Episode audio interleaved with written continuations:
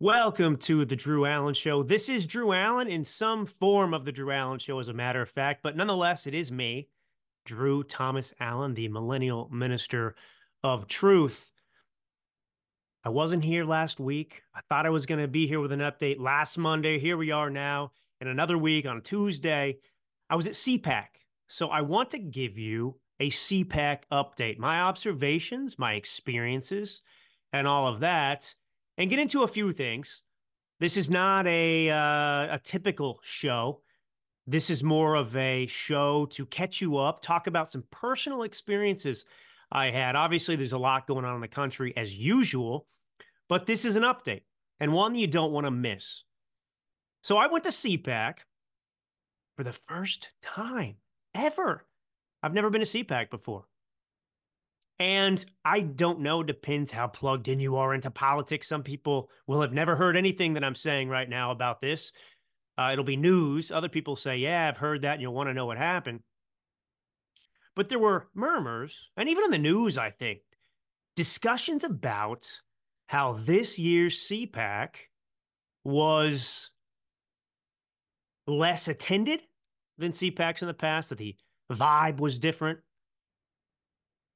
uh, and that there's something wrong with CPAC. In fact, that maybe CPAC is dying. Now, I don't know whether that's true or false. I don't know what's going to happen with CPAC per se. There is some validity to that. Now, I, Drew, as I just told you, have never been to CPAC before. So I can't compare my experience that I just had to anything else. But I did talk to people who have spent a lot of time at CPAC, people who've been going for years and years and years. And they unanimously stated that, yeah, there were less people here than usual. And in particular, with the group I was hanging out with, because I went as a media person, I had a media badge, and I went as a publicist. Actually, I didn't go on behalf of uh, the Drew Allen show.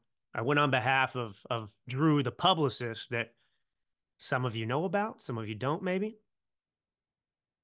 So anyway, Media Row is the large hallway section where Newsmax is set up, where radio hosts are set up, where all kinds of networks, Lindell TV is set up. So it's literally Media Row, a row of radio stations and TV you know, networks, except there weren't a lot of networks. There was just Newsmax. Fox wasn't there, CBS wasn't there, NBC wasn't there. But that doesn't surprise me because things have changed so much.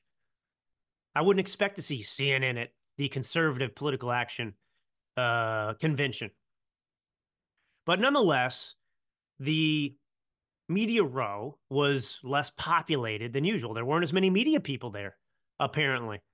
And there are a lot of reasons for that as well. They they want they wanted seven hundred dollars a night for a room at the Gaylord Convention. Now that is technically in Maryland, but it's outside of DC. That's where this convention was held.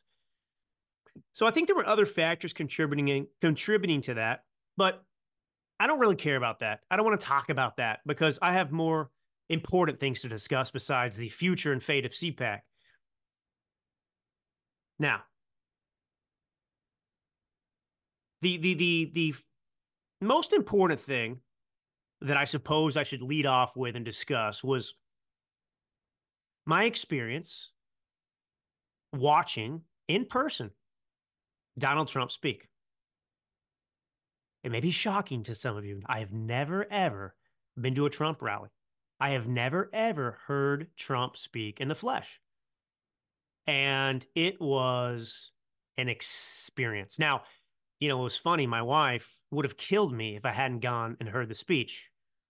In fact, I was considering not going and hearing him speak just briefly because all of my compadres who had been to a lot of these things, they they they they they have heard Trump speak or whatever. They've been through this experience where it's a pain in the AWS, as you can imagine. Secret Service is there. They lock down the building. So it's a bit of a hassle to get in there to be around the president or hear the president speak. But fortunately, my wife's wisdom and advice and my own good sense prevailed. And I did. I went and heard Trump speak. Now, firstly, I had no idea. I did not realize, you know, eh, eh, eh, th- how great the soundtrack is. The playlist that that hypes you up and entertains you over the loudspeakers before Trump actually shows up and speaks. Now, this is what's so funny. My wife is not plugged into politics in the sense that she's not like me, some to her credit, good for her, you know, some some rabid, you know, politico that reads the news and digests and you know has a podcast, for example. But but but she was aware because of whatever she follows out there, the people that she is following that inform her about this and that. She knew, had heard about the famous Trump playlist and the fact that he sits at Mar-a-Lago and actually DJs on his phone. So the playlist was great and entertaining. But Trump showed up and he he he he walks out. And I guess he does this all the time. I'd seen pictures of this, but he goes to the American flag and he hugs the flag and he, you know, makes the kissy face, the flag, and it's hilarious. But it's not just hilarious, it's serious because he loves the country. And Trump spoke for, I think, over an hour and a half. So he spoke almost an hour, 40 minutes. And before I explain more about his speech and my experience, I want to say this about Trump. Trump loves America. And Trump loves you. I mean that. He loves the American people. And that is what you will begin to understand as I walk you through this. Now, when we talk about Trump and we talk about what he's doing, his speeches, I think that it's very important to recognize what Trump's going through. You know, Trump's not a robot. A lot of people just think of Trump and he's a machine and he doesn't have feelings or emotions because he's Trump. But if you're me or most any of you were to actually experience just a day in the life of Trump in terms of these prosecutions, the persecution, we would we wouldn't remain standing. The the stress would be too much for us to continue operating in any capacity. But he operates at 100% despite all of these outside pressures. And it's a remarkable thing a remarkable thing. And Trump started on the teleprompter. He might have lasted 10, 15 minutes on the teleprompter. I don't really remember exactly. And this isn't a dig at Trump, but he's not great on the teleprompter. I mean, I you know, I mean, any red speech is not as good as one that is delivered just from the heart, like I do, or others do in the moment on their shows, live shows, like this this kind of situation. And live, there are few people, few people as talented as Trump. So he was on the teleprompter, and I don't know, I haven't even researched this. I don't know if there's information out there about it. At some point early on, he decided to abandon the teleprompter. I don't know if something happened to the teleprompter. I don't know if he just read the room and he said, screw this. This teleprompter thing is stupid.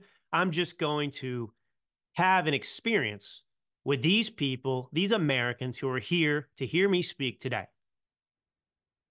And most politicians, it's obligatory. It's just going through the motions. Okay, I'm here. I have to read a speech. Think, think about this. Think about this. On the same day that Trump spoke at CPAC, which was this last Saturday, it was also the South Carolina primary. So he had to fly in to give this speech, and then he had to fly back to South Carolina. Now, now I know he's got his own private plane and all that, but travel is not fun. And he's got to get in the car and he's got to be driven to the convention center. And then he's got to get in the car again, the SUV, and drive back to the airport where his plane is and get on the plane and fly again. This is a long day for somebody. And if, if this speech well, a speech was written for him. And this speech, you know, would have been 30, 40 minutes max. That's just how it works.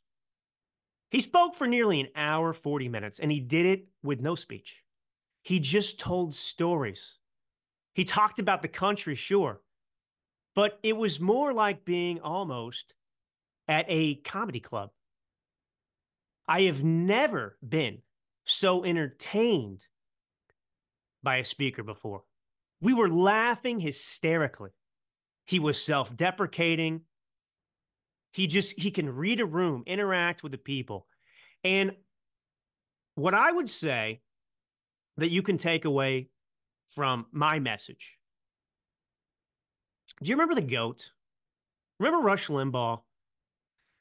He would always talk about the unique and strong bond that Donald Trump had with his voter base. And he'd always talk about how the left, oh, they're trying to sever that bond and they're never going to be the they'll never be able to do it. The only person who can sever that bond is Trump himself. And I understand the bond viscerally now. I understood the bond in the past in the sense that, you know, I liked Trump. I lived under his administration. I liked his policies. I understand the gravity of the situation in America. I never really personally cared about Trump's mouth or saying this or that. I mean, who cares? I don't get caught up in that stuff. And most of it's bullshit.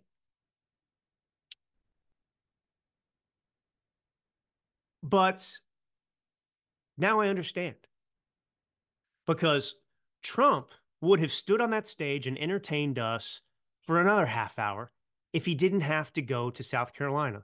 And in fact, it was almost so abrupt that he was like having to wrap things up. It's almost like somebody in his entourage got a hold of him or looked at him or made eye contact in the front row and said, you know, hey, Mr. President,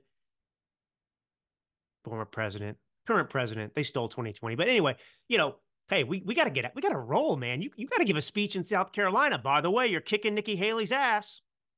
So I, I just hope you understand that this is a human being who's got things to do. And he sat there and spent nearly an hour, 40 minutes or so, literally entertaining his voter base, the American people. And the reality is, not for the Marxists that really hate this country and want to destroy it, but for the Democrats and independents out there that just vote because they've been raised Democrat all their lives, that maybe still do love America, but are blinded by factionalism or blinded by, I don't know, their strange allegiance to a media that lies to them. People with open minds, if they had been in that room, they would not have left thinking the same things they've been told are lies about Donald Trump. It just wouldn't have happened. They would have left realizing that the media and the hatred for Trump is absolutely absurd. It's disgusting and it's unfounded. Because Donald Trump's one of the funniest men on the planet. That's what I learned. He's one of the funniest. So I understand that bond with, with Donald Trump. Now, there were a few other things that were enlightening about this CPAC experience. Now, Trump's the only person I had time to hear speak. But I had a lot of clients that were at this CPAC. Uh, Kari Lake was there speaking. Uh, uh, actually, I got to spend a lot of time with uh, uh, Chadwick Jones, who wrote the Tucker book. He was a client. Uh, Tulsi Gabbard. And I got to tell you my observation about, about Tulsi Gabbard. Just watching her, know this. She's special. She's special. She has the it factor, if you will. It just comes naturally to her.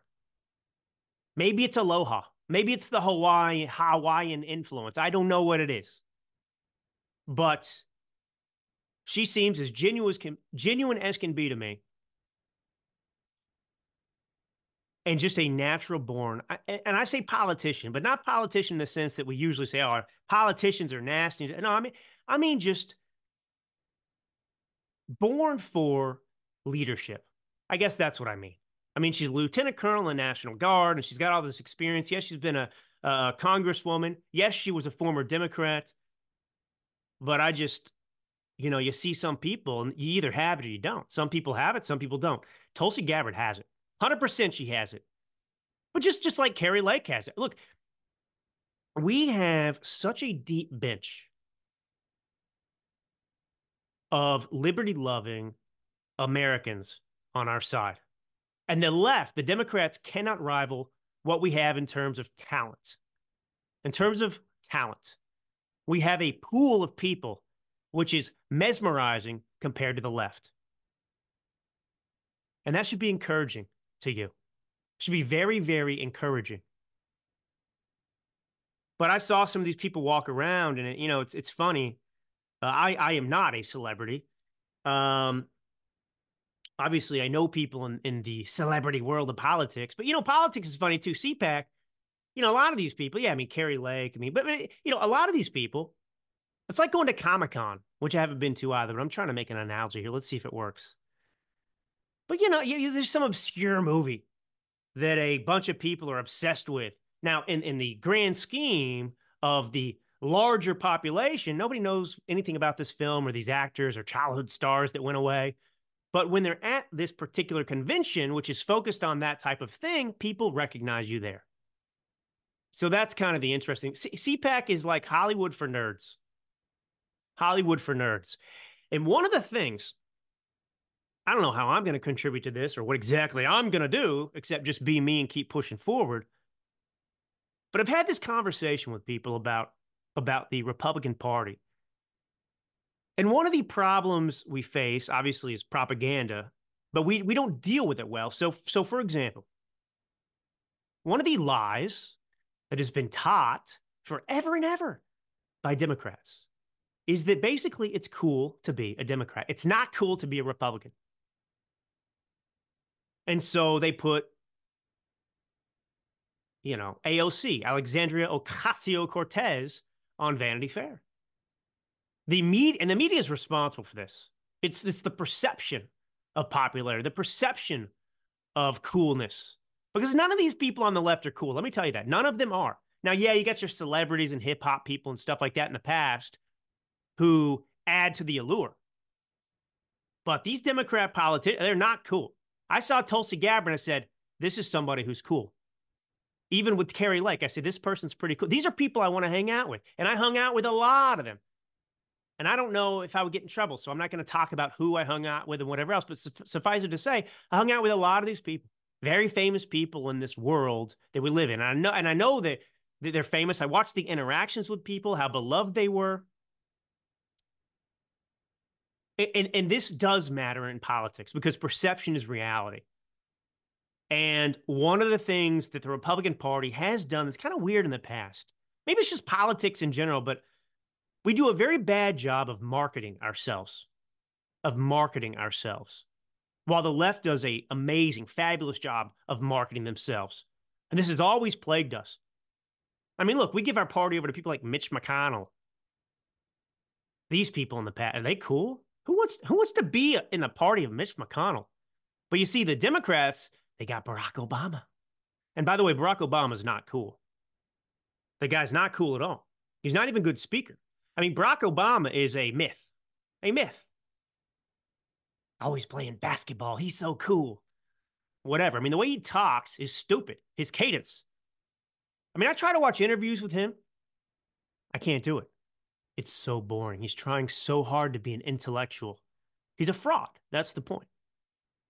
But nonetheless, okay. I mean, Barack Obama, coolest politician. Why? But here's the thing Trump actually is cool. Trump is a rock star. And everyone admitted and felt like he was a rock star. The very people who hate him treated him like a rock star until he threatened the grift. But nonetheless, I'm going to finish up with this before I move on we need to uplift people in our party that are cool. We need we need to like take this seriously.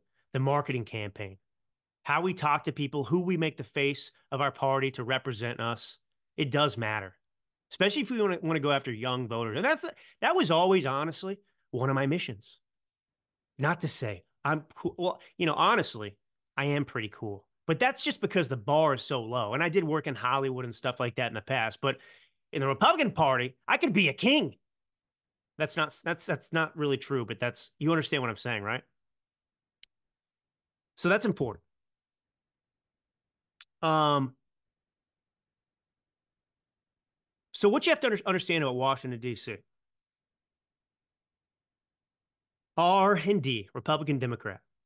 It doesn't really mean anything for most of these people. Now, I'm not talking about CPAC in particular, but there's certainly people at CPAC who qualify as grifters. You know, my whole thing, I mean, we have a two party system. I'm not some sycophant for the Republican Party. I'm not.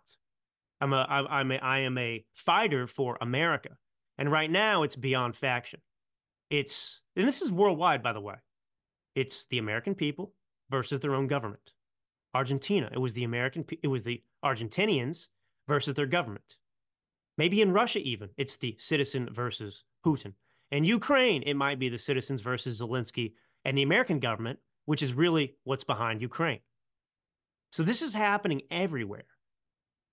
And there were all these people, Milei. I mean, there were so many foreign leaders and dignitaries um, at CPAC. And this is the global awakening that's kind of happening right now, which is the realization that everyone's going through the same thing right now.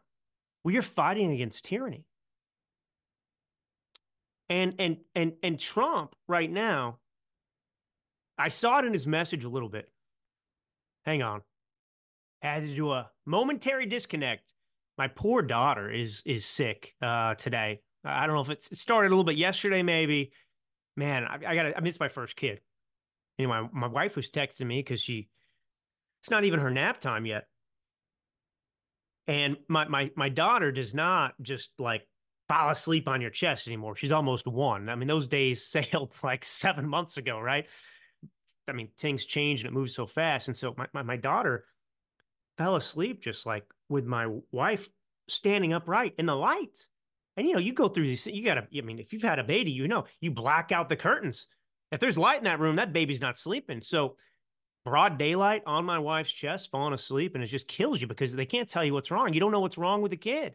If there's no fever, whatever else, I mean, it's just going through it right now. So I just I had to go check and see. Um, and this is this is a very not impromptu. I've been wanting to get behind the microphone for like weeks and weeks, but you know, I couldn't coordinate it right and stuff's going on. I've never been busier in my life as a publicist. And now's a good time to tell you some amazing news, amazing news. And then we're going to hit some other things here. There used to be something called American or America Media Periscope. I forget which one. AMP Network. Some of you may be familiar with it, some of you may not. If you follow me at Substack, drewallen.substack.com, you probably see me post my interviews I've done on the Mark Schaffline report, or you've seen me host the Mark Schaffline report when he's been out a few times. Well, that that network AMP is now combined with something called Patriot TV. And it's another streaming platform. Um, you know, it's very similar to, you know, Real America's Voice or something like that, like that out there that just has continuous programming. You know, conservative, uh, you know, podcasts, talk radio, news shows. I mean, now it's crazy because you got people out there that are doing a, you know, Fox News quality uh, show and they're just doing it from the house and it's not related to a network. So anyway, they're going to be uh, amplifying this. And General Michael Flynn is on the board of Patriot TV, and I've been offered a Saturday show. It's going to be a 60 minute show. It will be called the Drew Allen Show, just like what you're familiar with with my podcast. Yes, I'm still going to do my podcast. I'm still going to do my podcast uh, when I can. Once or twice a week has been the goal, but this Saturday show is going to be fixed. It's going to be every Saturday, and I'll give you the time slot when I know.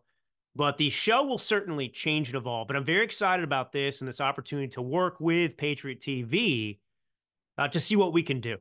Because at the end of the day, it is about changing hearts and minds. It's always been about that for me. Do you know? Do you know how much money I have made from doing this? Do you know? Zero dollars. Zero dollars. Now, that's not to say I won't make money from this at some point, but you know, I've got, I'm a publicist and all this sort of stuff. But I, I'm just telling you that because there are so many people out there. I mean, yeah, some just want to be famous or they want to whatever. I'm, I'm not that guy, obviously. Um, but there are so many people that that that do these things and these endeavors because genuinely they love the country, and that's encouraging to me. I mean, there, look, there's so much pettiness in this world, by the way, you have no idea. You know, people get jealous if somebody else has a show or this and that because it's a competition. It's a competition.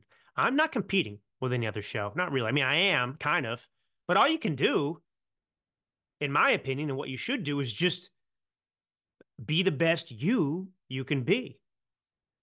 And to entertain, you know, a lot of people forget that. I could sit here and tell you the most brilliant points ever. But if I'm boring, no one's gonna watch, no one's gonna listen. So that's what I'm excited about. So I'm gonna really have fun with this program on Saturday. We're gonna have a lot of laughs. You know, I I am I am determined to bring humor back to this terrifying period in our history. That's not to say that I'm not going to spend a lot of time being honest and looking you in the eyes and talking about how serious the situation is in America. I'm not going to stop confronting them. I'm, I'm not going to stop calling these people out. I'm, I'm never going to stop being honest. But I think that we are in desperate need of some humor. Not humor to distract us from the issues, but humor to help us digest what's going on and also to get to other people. To get to other people. Humor is a great unifier, right? It really is. Now, I'm going a little bit all over the place because look, I'm a guy, I can turn the camera on and I can just talk. I don't know if I'm as good as Trump, but I'm pretty good. I had one opportunity before the CPAC got started underway to go to Mount Vernon. Mount Vernon, if you're a Democrat, listening or watching uh, is George Washington's home, Mount Vernon, right there in Virginia on the Potomac. And um, hold on one second. Hold on one second. I know real time. I'm, I'm having to work here. Okay, settling back in to tell you about Mount Vernon. So on Wednesday, last Wednesday, I got in. CPAC didn't start till Thursday. I don't know. I thought it started Wednesday. Anyway, so I had time, a little bit of time to go to Mount Vernon which is I was saying for the Democrats, that's where Mount that's where George Washington lived, all right? Mount Vernon. That was his home. Apparently I'd been there when I was 4. That's what my dad told me. I did not remember anything about Mount Vernon. Also, that was probably on the same trip that my family took to DC and uh, I was so bad apparently I got us kicked out of Ford Theater. Now, nonetheless, I went to Mount Vernon and it's solidified for me something that I've been contemplating for some time, which is this 2024, it's not an election, it's a revolution. Do you understand that? 2024 isn't an election, it's a revolution. The American people are faced with a clear choice right now we can choose to give up both our individual and national sovereignty to a cabal of conniving elitists in Washington, D.C., who believe that they should rule over the American people. Or we can choose to reassert our independence as a country and as an individual. We can restake our claim on our own destiny, or we can give up that destiny and acknowledge that we believe as Americans now, antithetical to what the founding fathers established and our Constitution and founding documents, we can basically say, okay, we admit defeat. We can't do things for ourselves. We need the government to dictate to us how we're going to live our lives. We can't succeed ourselves, so we will fail with the government behind us. These are the options and choices we have today. And it's no different than 1776. That's what the American Revolution was about. The American Revolution was a relatively small group of American colonists who decided that they wanted to be free, that they would no longer be second class citizens under Great Britain's rule. And they decided, of course, to go to war. That was their only option. And right now, we're looking at an option to, we have elections, sort of, right? We sort of have them. And that's what this is all about. And so I was sitting there at Mount Vernon, just taking it all in, thinking about all of the historical episodes that had happened and taken place at Mount Vernon. George Washington being there when he toured the house and you see his bedroom and you see the guest bedrooms and you think about all the people that came and stayed there and the history that was made at that place and the decisions that were made there that we are all the beneficiaries of.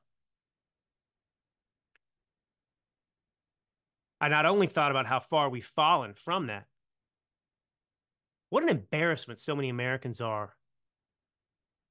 How they insult these sacrifices of these great Americans that came before us to give us this inheritance, how ungrateful we are, how duped we've become. But we have come full circle. And I recognize that. And that's why I wrote the book, my book, America's Last Stand. Will you vote to save or destroy America in 2024? That's why I wrote the book. Because I acknowledge that we've come full circle. I acknowledge the gravity of the situation that we face. And after hearing Trump's speech, I went on GB News with Mark Dolan and I and I made the absurd claim that George Washington has a lot in common with Donald Trump or vice versa. That Donald Trump is in fact very much like the Washington of our times. And of course, you can imagine that a great many people out there would ridicule such a statement. But these are because that's because we live in ignorant times. I mean, these same people, if they lived and George Washington were here, wouldn't recognize that George Washington was great. They'd make fun of him. They'd make fun of Lincoln. They'd hate Lincoln and say he was stupid. And in fact, people in Lincoln's time did say he was stupid right when he was elected president the first time. George Washington was a very wealthy man. Now, his wealth was under assault in many ways, as was the wealth of a great many wealthy American colonists at the time because of their deals with Great Britain, the way they were treated, the way they did business back then. I mean, you know, they didn't have control over the prices that the British were going to pay them for their crops this year and that year and so on and so forth. So really their wealth was in their land. It wasn't like liquid. But George Washington was very wealthy. He was an elite in his time in the United States, the now United States. And so is Trump. So is Trump. And Trump has nothing to gain himself, actually, from any of this. And I hope that people can understand and appreciate the sacrifices that he's making. And I'm not so pessimistic I'm not so far gone and my brain is not so conquered and beaten down that I believe that there is no good left, that everyone is bad, that no one would sacrifice, that Trump's up to something else or this or that. No, I don't believe that. I believe that there are virtuous men that live today. I believe Trump is one of them. And he's a great leader for this moment in history. And this is our second American Revolution. If you doubt me, I dare you to pick up my book and read it. I dare you. And then come back to me and say, Drew, you were wrong. But you won't say that because it's an amazing book. But that's where we are. And so, in so many ways, if you choose the Democrats or the elites, you're choosing to remain with Great Britain and accept your role as a servant. If you go with Trump, you're saying, hey, no, I reject that. I believe in my own individual rights, unalienable rights. I believe this, this country belongs to we the people, not the elite. That's what this is about. Now, as I started to say before, the R&D doesn't mean anything because it's about money. Washington, D.C. is its own ecosystem. And I want you to think about something. There is no corporation that exists that has more money than the United States government. Now, forget the fact that we're bankrupt. They can just print it. It's all funny money at this point in many ways. But just based on the tax dollars that they steal from you and me, that makes the US government wealthier than any corporation. And people do anything for money, for access to that. And so what you have is a bunch of slimy people in Washington, D.C., who are grifters. They work on K Street. They don't care who is elected president, a Republican or Democrat can win, as long as they're they're they're more or less the same, the uniparty, if you will. And they just keep those kickbacks coming. K Street money flowing. Money goes to the Republicans and Democrats. People can keep padding their resumes. A Republican's out, a Democrat's in. Well, all of those grifters can all still get jobs. Hey, I work for this administration, that administration. So there's no animosity between the two. You can go from George Bush to Barack Obama. You could have gone from Barack Obama to Mitt Romney or even McCain. Maybe they give you a tax cut here and there, but nothing would have changed. That's the stranglehold they have on the system. And Donald Trump is a threat to them. He threatens the ruling elite, if you can believe it. That's what's going on here. That's why the Kinzingers, the Liz Cheneys, that's why the Bushes, that's why all these people hate Trump because they can't control him. In the past, you say, hey, uh, Mr. President, come here. That's not how things work here in Washington, D.C. You're going to upset this person over here. Think about this scenario. Donald Trump had that phone call with Zelensky when he was president, and he was impeached over it. Quid pro quo. Not a crime, even if he'd committed a quid pro quo, but he didn't actually demand or say that he wasn't going to offer money or he was going to withhold aid to Ukraine if Zelensky didn't get to the bottom of the Joe Biden corruption. Now, who was the whistleblower? A little fat guy that looks like a wider version of Kim Jong un named Vindman. Cheeseburger face, cheeseburger man, Vindman. There were like 30 people on this phone call. And they were all looking to get Trump, to sabotage Trump. Who the hell is Vindman? Anybody heard of Vindman? Is he important in this country? Has he done anything for this country? No. No. He's just one of many people who was a little pencil pusher in the military.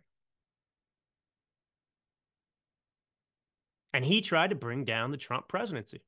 There are tens of thousands of Vindmans running around Washington, D.C. They were at CPAC. They go to this and they go to that. And all they live for is to maintain the status quo. And the status quo is the government grows and we get our kickbacks and to hell the American people. It's about maintaining control. So I just want you to understand this ecosystem. It's not that complicated. I mean, human nature doesn't change. That that that's what's important to understand in all of this. But I left CPAC very encouraged. Wonderful discussions with people. There's something happening in the country. And the media is going to try and convince you otherwise, but that's not reality. Trump's the guy. Trump's the guy. And most Americans want Trump. And it's a lot of people on our own side who are actually going to vote for Trump who are the ones maintaining this fabricated lie that, oh, Trump can't win or that. We got to get past that. The Trump that I heard speak was absolutely Trump, the Trump you've known.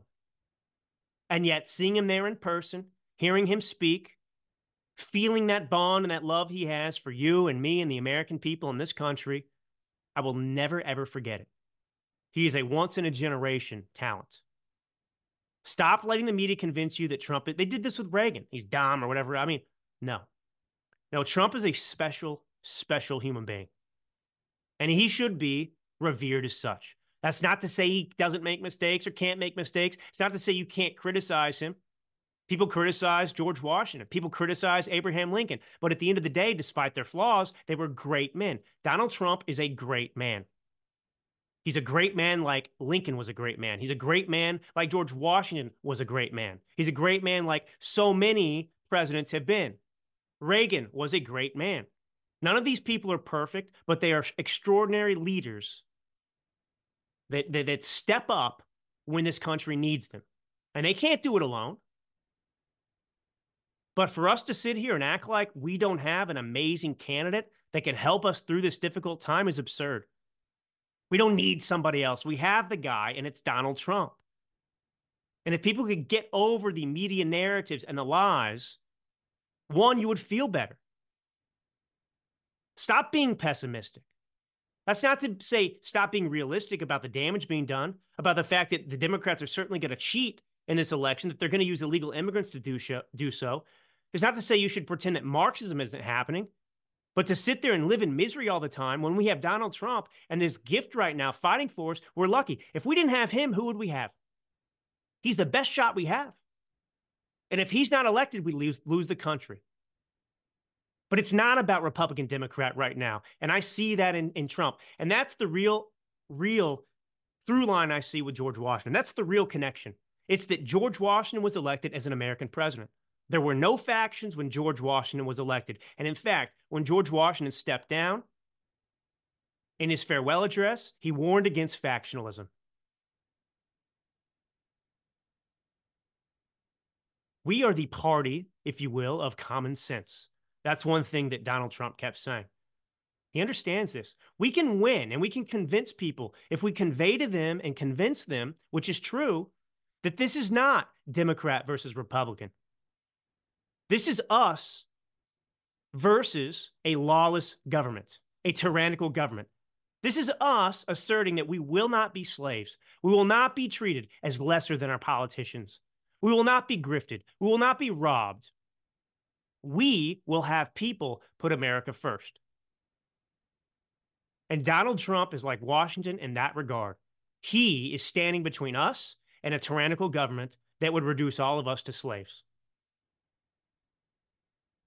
All right. Well, I'll have an update here soon. How about that, baby, huh? Was that good or what? I'm on fire. It's been like two weeks. I couldn't wait to get behind the microphone. But that's my speech. That's my my my uh my uh my two cents about CPAC and what I observe and how I feel. Uh, but like I said, look, I'll I'll put an update up soon about the Saturday thing when I know a time. But just get ready for that. It's going to be every Saturday on Patriot TV. It's free. And it's going to be a 60 minute show, and it's going to be a heck of a good time. All right. God bless you all. I've missed you dearly. And until next time.